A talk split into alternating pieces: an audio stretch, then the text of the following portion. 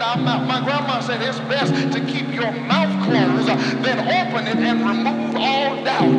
There are some seasons coming where your silence is Don't be calling, telling what they talking about.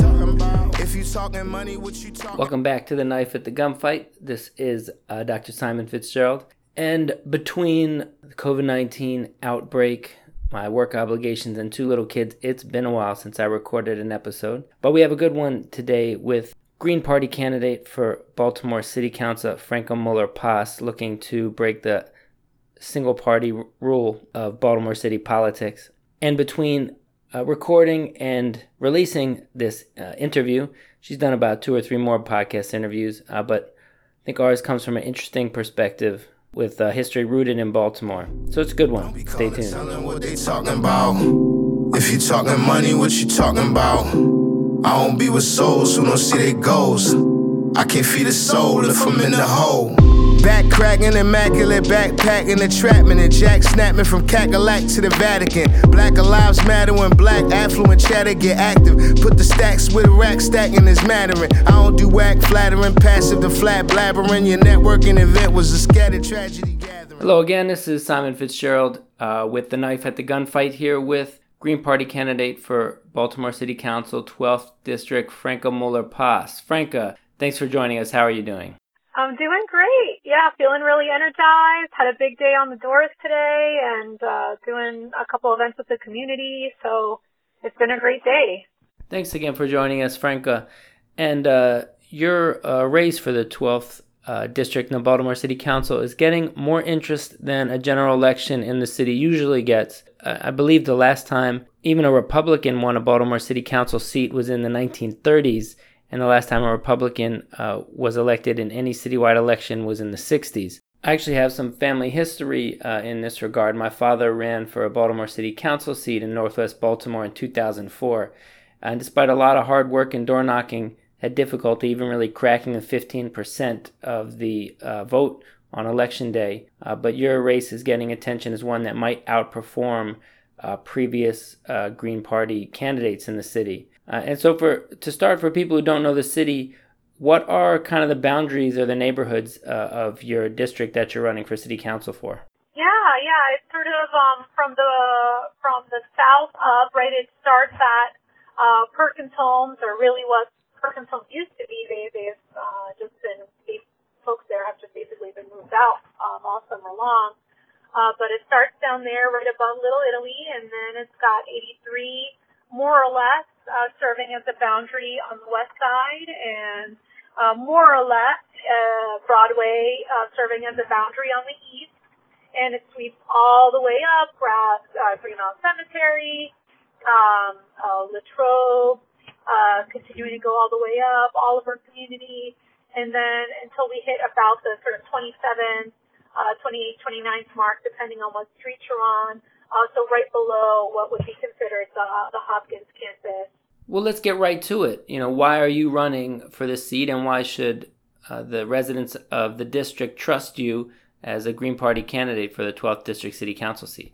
Yeah, well, you know, I actually never really thought about running for office, um, but as an advocate and an organizer, I just got so frustrated. There are uh, things that myself and fellow teachers and families and students we've been fighting for for years, and I think we, you know, just collectively we're really tired of not having a champion for working families in this seat. And so uh, around the fall of last year, I started getting approached by a few different um, organizers and folks in the community about really kind of trying to think about uh, what we could do uh, to make sure we really had representation that was going to be willing to fight for the needs of working people uh, in this district, and that's what inspired me to fight. And you know, crime has been a big issue in our community, and I think uh, we've had for a long time a real solid solution for some of the crime in our city, which is invest in our young people, uh, invest in our schools, uh, invest in the rec centers uh, across our city instead of, instead of shutting them down or leaving them on, you know, life support where they don't have AC, they don't have heat, any of them, or at least not functioning heat. And you know, trying to te- teach tech programs but without computers and all kinds of things like that. And I think that if we can invest in our young people and give them real opportunities uh, to grow for mentorship and mental health support, I think we can do a lot to bring down uh, some of the crime rate that we see in the city. But until we start to really uh, value our young people and value their education and their experience as teens, uh, we're not going to see the kind of uh, drop in crime that our our city really needs, so that you know um, teachers like myself um, don't have to keep uh, burying our students. Can you expand on any signature policies that that you plan to put forth? Uh, the biggest thing is funding. So right now, our city budget gets 15% of its overall budget to education. This is in comparison with the rest of the state, which on average a municipality gives 36%. And so we are dramatically underfunding uh, our schools. And so one of the policies that I really want to be fighting for is to reconsider our public safety budget uh, that goes to our police right now and think about what can we do to address some of the root cause issues of crime, uh, and among them being education, uh, but also uh, investing in home ownership, uh, investing in mental health, uh, investing in um, substance abuse support. Uh, these are all things that can make our city the more livable, dignified place that our families deserve. And I think when we make those kinds of investments and also uh, throwing in a, a family sustaining wage in there, um, until we make those kind of real investments in the community, I don't think we're going to bring down uh, crime the way we need to. So that is number one, my priority uh, when uh, when we get into office uh, is to make sure we are dramatically transforming how we think about policing uh, and funding uh, public services here in the city. Another question I have for you is why run as a, a Green Party candidate instead of within the Democratic Party structure? To me, the Green Party represents a platform that very clearly centers racial justice and economic justice. Uh, they also are a party that does not take uh, developer money, corporate money, and so I really wanted to run with a party that I felt I could feel good about um, morally, uh, and so those were big pieces for me.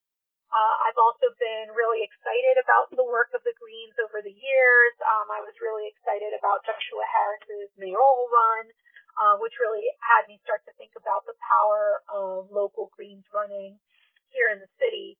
And so that's been, you know, why it's been such an honor to run with this party. And I think it also gives me, uh, you know, if we can, if we can pull this off on November 3rd, um, a certain level of, uh, independence to really focus on supporting the needs of residents and constituents and really hearing the folks um, that live here in the city, not feeling like I have to um, toe a party line, um, uh, be worried about getting, you know, like uh, kicked off or whatever of a committee because, you know, not falling into uh, the expectations that they have. I can just really go wholeheartedly into what uh, the people across this district want me to be fighting for, and I'm really excited about that opportunity to have that independence.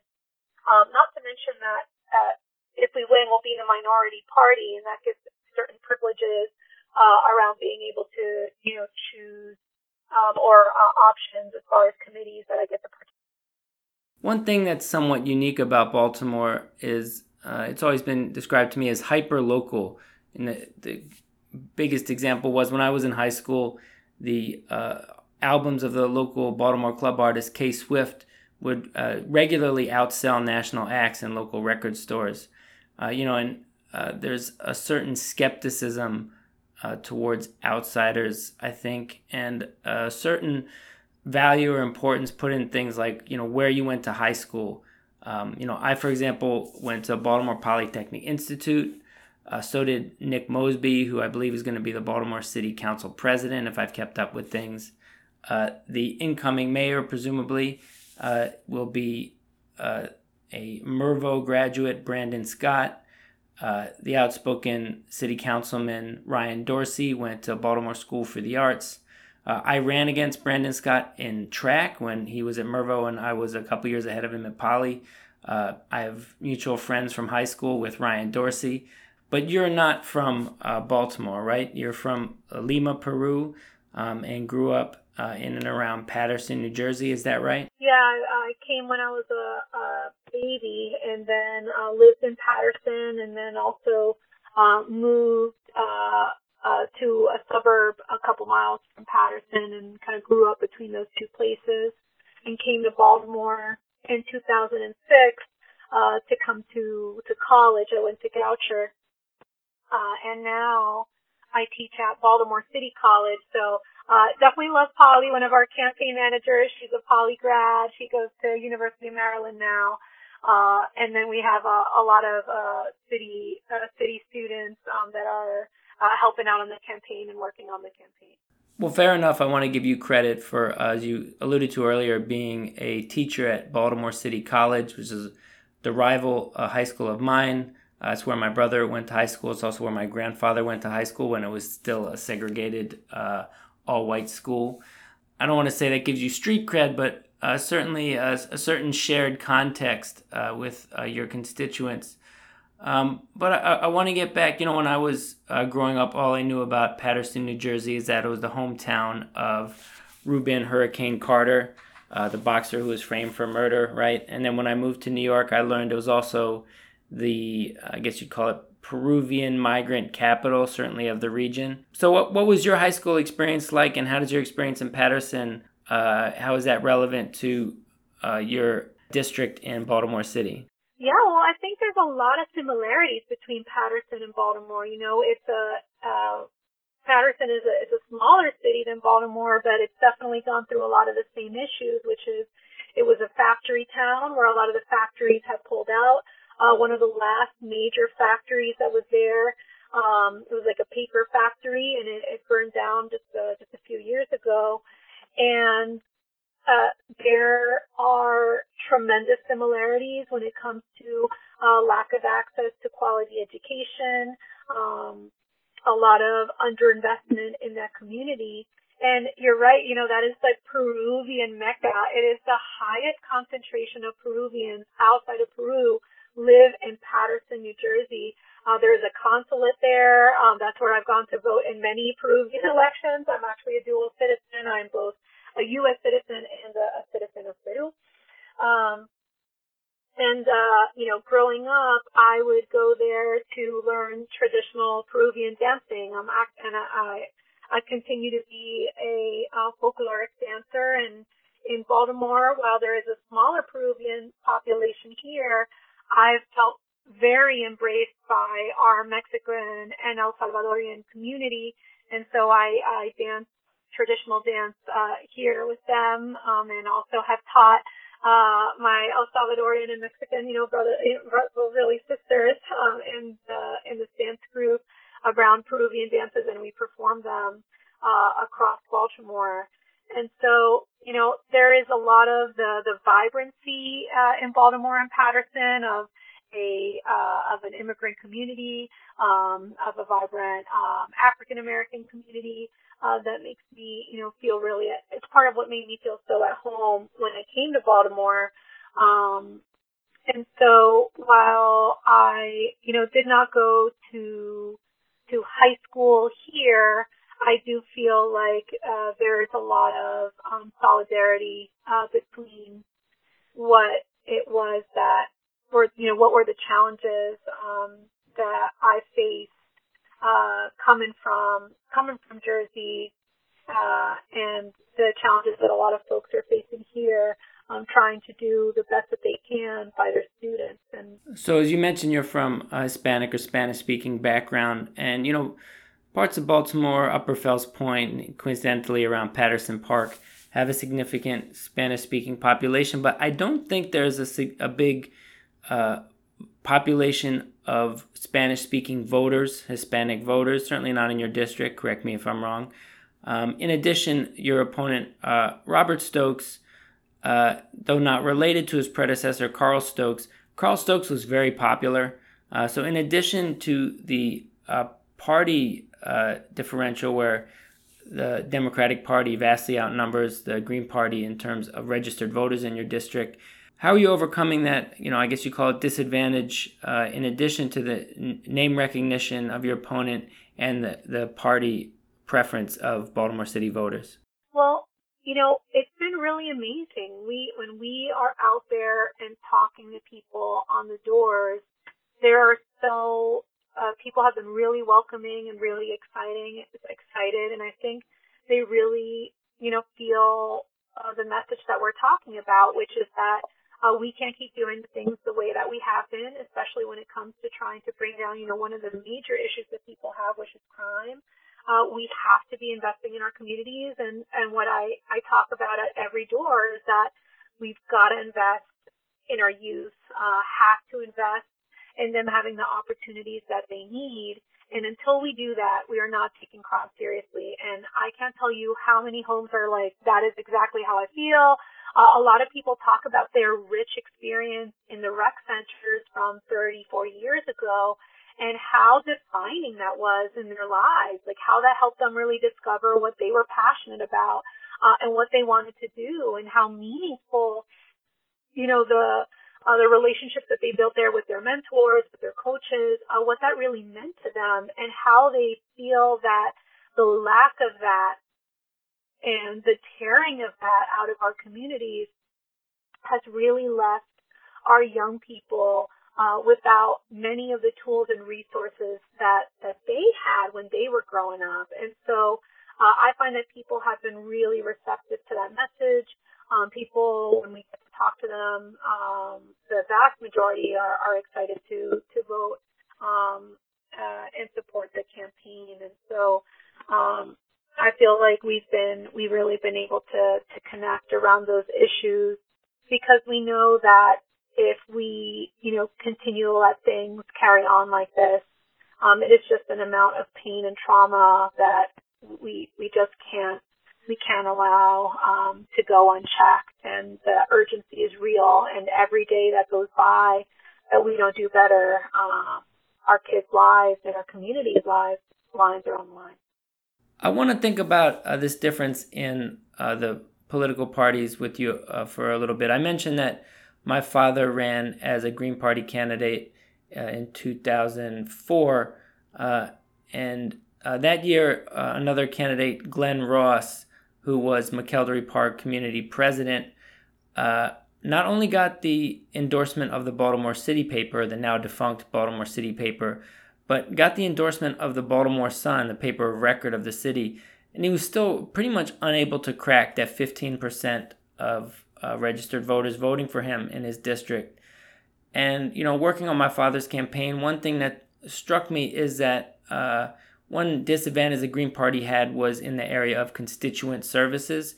You know, uh, a lot of people need help dealing with city government, for example, with permits and, and other just logistics of uh, city living that the Democratic Party, with an apparatus in the city government, was much better positioned to offer constituent services.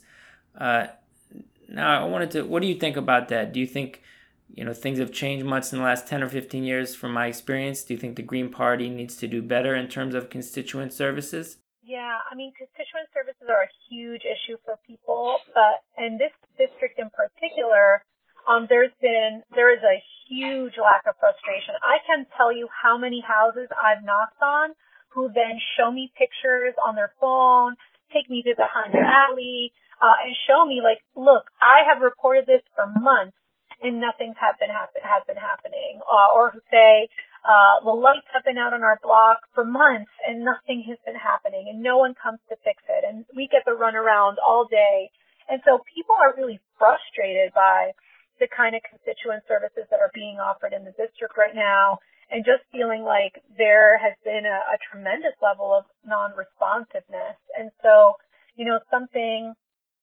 that we're really excited to be able to discuss and offer is saying, you know, like there's some low hanging fruit here of things that we can do to make this better, which is around updating these systems um, that this district is using to make sure that we're really following through around the basic needs of people. You know, constituent services is the number one thing that a city council person has to be on top of and has to be doing uh, and making sure that uh, they're taking care of the day-to-day issues um, that residents are dealing with. And so, you know, I don't think the Green Party has really had a chance to prove itself when it comes to constituent services because we haven't uh, won a seat yet in the city. Um, but I'm really excited about uh, being able to tackle that issue uh, and to try to incorporate some of the incredible work being done by other council people. For example, uh, I'll shout out, you know, Zeke Cohen uh, in District 1, who really revolutionized uh, constituent services in his district and just skyrocketed uh, how well uh, his office is able to turn around uh, those issues, and, it, and it's a big reason why he is, you know, very popular with his residents. So, uh, at least in this case, um, it does seem that the the Democratic establishment uh, at least over the last four years, has not been able to provide the service to the level that is necessary. Yeah, you brought up uh, Zeke Cohen, uh, and correct me if I'm wrong, but I think him and uh, Ryan Dorsey in particular uh, have been supportive of your right to access the ballot and the Green Party in general right to access the ballot in Baltimore City. Uh, can you speak a little bit more about that? Have you felt solidarity from this younger crop of uh, politicians in the city from our my generation, like I've already mentioned, like Scott Cohen and uh, Dorsey? Well, you know, they're uh, legislators that I've been working with and representatives that I've been working with uh, since uh, they, well, since Zeke entered office in uh, 2016. Um, haven't worked as closely with Ryan, but have been allied with some of the initiatives that he's had uh, have worked with uh, Brandon Scott around issues of supporting um, immigrant students and supporting uh, digital connectivity in the city. And so, you know, this is work that goes back a long time. So I think, uh, you know, any uh, one, their willingness to support the the Green Party and Green Party being on the ballot is about democracy and it's about uh, people having real choices. Uh, but also, you know, I'm excited to continue the work uh, with these uh, young representatives uh, where, you know, and continue the work that I've been doing through my organizing as a Baltimore Teachers Union representative. I've been elected to represent the Baltimore Teachers Union for the past three terms at my school, uh, and also have been working with uh, youth organizations as an advisor uh, for many years. And so, you know, even before Zeke was a council person, uh, we were working with him when he was uh, helping to run the, the Baltimore Intersection, which is a, another group that really builds up students' abilities as far as uh, advocates. Uh, so, you know, it's, it's work that goes way back, and um, I think that's part of the reason they've been, you know, a little bit more open-minded around uh, the kind of work that can get done because they've seen my work uh, as an as an advocate for young people and as an advocate for families in our city. You mentioned the Baltimore Teachers Union, and I wanted to recognize uh, the work that, that the Baltimore Teachers Union has been doing and, and the new leadership, uh, the, the new president of the local union, uh, Diamonté Brown, also a Baltimore City College graduate, probably about my same age. We have friends uh, in common from high school. Has been doing really uh, important work. When I was a fellow of trauma and critical care at Johns Hopkins, I was working to get into the high schools doing violence prevention work, and she was one of just a few teachers that invited me into her classroom to uh, do that work with her students. So I wanted, I met her in that capacity and wanted to recognize uh, that work. And you know, the Baltimore City Schools has a lot of work to do. It's very dysfunctional, but I think this new union leadership is an exciting development. But focusing on the November election, and you probably have better numbers than I do, uh, but I think there's about maybe at or a little less than 20,000 registered voters in your district. Uh, the primary election was won by Robert Stokes uh, with about 3,000 votes. Uh, and uh, he won the previous general election with about 8,000 out of 12,000 votes. Uh, you know, the question I have for you is do you have the votes? Yeah, I mean, I think we're we're working hard every day to get there. There are no polls right now. Um, there have been like mayoral polls and things like that, but I think we have a lot of pieces to look at that are really promising, right? Like look at that number from the general election from 2016. 30% of the district voted for a third party candidate. You know, that is huge. Um, it meant that even four years ago, there was already a willingness to really be able to cross that line. Uh, and that's something we've been really trying to build off and work off of in this run. And then in the primary, 60% of people want a different representation. They didn't want the incumbent. The incumbent uh, scraped by with 40% of the vote. And so there is clearly a willingness to turn towards another another candidate uh, and even a willingness to consider another party, which is how we know that this campaign can be won. Uh, it's why it's considered the only competitive election uh, in the Baltimore in any Baltimore local race. Uh, and so uh, that's because we, you know, we're putting in the work. Uh, we have a tremendous uh, field operation right now. We are knocking doors uh, seven days a week. Uh, we knock on Mondays, Wednesdays, and Tuesdays from 4 to 7, on Tuesdays and Fridays from 1 to 7, and on the weekends we go from 10 to 7 knocking doors. So we really are putting all the cards out on the table, uh, really trying to get this win. And what's been incredible has been the fundraising. Uh, we've been able to raise without taking any corporate or development money. Uh, we've, we've reached a huge milestone this week where we have raised over $800,000. Uh, we have an average donation of 44. Our largest group of donors are teachers. And, you know, this has been about really organizing and mobilizing uh, people to really feel like they're a part of this campaign. And so, you know, we have more individual donors to this campaign. We have almost 1,300. And that is more individual donors than anybody else who had run in the city council race, um, anybody who had run for mayor um, uh, in this election. Uh, and so we, you know, we feel really, really excited about um, how people have been willing to invest in this in this fight. Uh, and we are definitely in it to win it. So we are putting everything out there. Um, and uh, I think if we can really do this with our whole heart and uh, continue to pound the pavement like we have been, uh, I really think we can we can get a win in November. Do you have uh, supporters, even champions, in you know all the neighborhoods we talked about: Perkins Homes, Douglas Homes, Latrobe Homes, uh, Johnston Square, Greenmount? Midway, Station North? Do you have champions in all these neighborhoods that are, you know, bringing you to their neighbors and, and really advocating in support of, of your candidacy? Yeah, that's the work. So we've been, you know, and again, some of these are relationships that I've had for longer. Some of them are ones that we've been really, you know, cultivating more recently.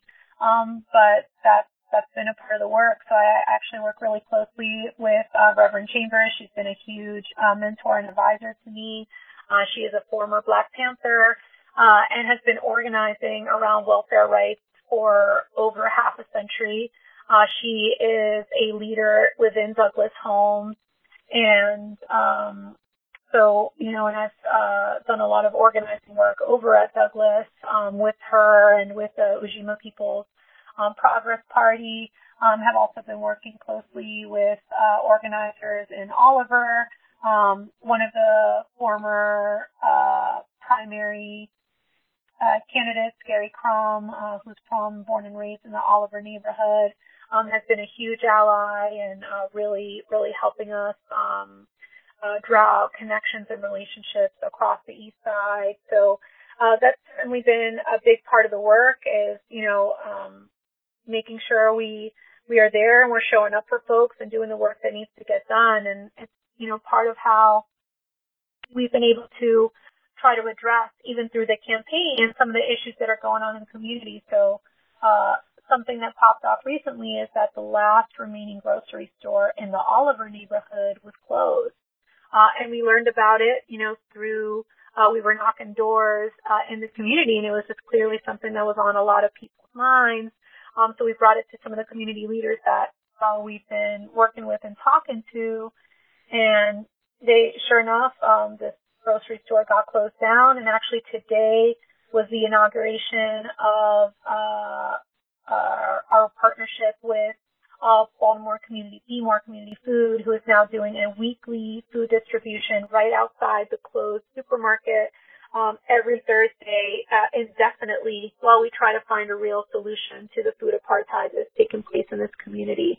So, you know, having those relationships uh, with community members enables us to also be, you know, dynamic and, uh, you know, try to address and use the apparatus of the campaign um, to be able to do some of the work right now, um, which is valuable work, whether we win or lose. Well, Franca, I want to thank you for spending time with us today. Uh, before we go, is there anything else you want to share uh, with me or my audience that we didn't get a chance to touch on? Uh, sure. I would say that the last thing I want to say is that, you know, the legacy of what's been going on in this district has been happening for a long time. Uh, when we look at uh, the amount of digital disconnectivity that is present, where we've got one in every two um, Black and Latino households don't have internet access.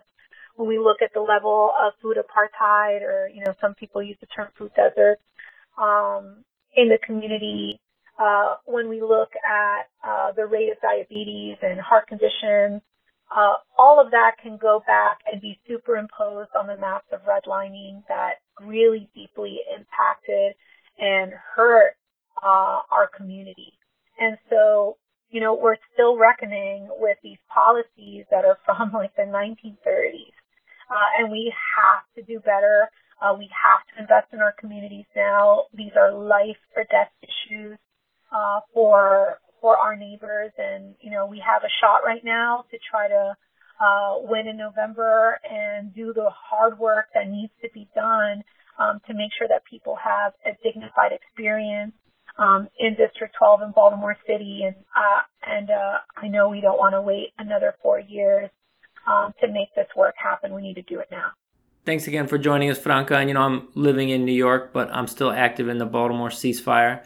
Uh, so I hope to see you, uh, you know, an upcoming uh, ceasefire weekend. Uh, see you in the streets, and good luck on November 3rd.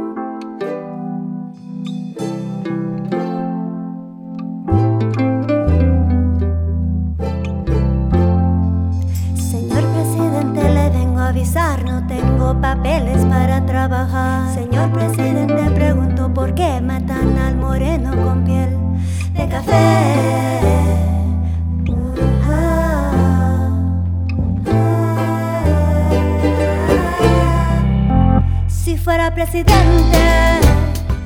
Thanks for joining us again on Night for the Gunfight. That was Franca Muller Paz, the Green Party candidate for City Council seat in the 12th District of East Baltimore. The election is November 3rd, so if you live in the district, keep that in mind. Uh, the music you heard today is from actually two of uh, Franca's supporters. Uh, the first is Baltimore rapper Easy Jackson, who has publicly come out supporting her candidacy for city council. And the second is from an East Los Angeles band called Las Cafeteras. Franca alluded to that she's part of a folkloric music group. It's called Conjunto Bruja. And after the interview, I realized that I had seen uh, her perform in a show with Las Cafeteras in uh, East Baltimore a couple of years ago. So, thanks again for joining us. I hope you hear from us soon. And remember, the election ends November 3rd. So, vote, vote early, and vote like your life depends on it. If I was president, I'd roll up my sleeves as I face the congregation. First thing I do is free education. And every third period, yo, we practice meditation. Like a brown Robin Hood, I'd take from the rich and I'd give to the poor. So my little sister ain't gotta be hungry no more. And my first lady would be my mom's. Cause she'd smack me at the first thought of drone strikes and dropping bombs. And if I was president, I'd free all my poor black and brown kids that got caught up in three strikes. And when they get out, they get free bikes. So they can ride to their future, not to their past. Go to the store, get some chips with no GMO. Cause my folks, we got a right to know. And if you don't know, now you know. me gusta la lima, me gusta el limón, pero no me gusta tanta corrupción. Si presidente, honestamente, si fuera presidente, gente, si fuera presidente, honestamente, si fuera presidente, para mi gente. I burned tobacco at the opening. Thanks and prayers to Creator and all living beings. First thing, I sit you down with your abuelita, rewrite history so our kids can see where we came from and the new destiny from Flint to Cali, water flowing pure and free. And my Department of Peace would melt guns into bike racks. Budget cuts to corporate kickbacks if I was president. Well, there'd still be drama. Takes a village to kill our generational trauma. So shake your spine, put your hands up high. We got a different kind of party in the White House tonight. If I was president, hey, what would I do if I was president? Hey, I'd ask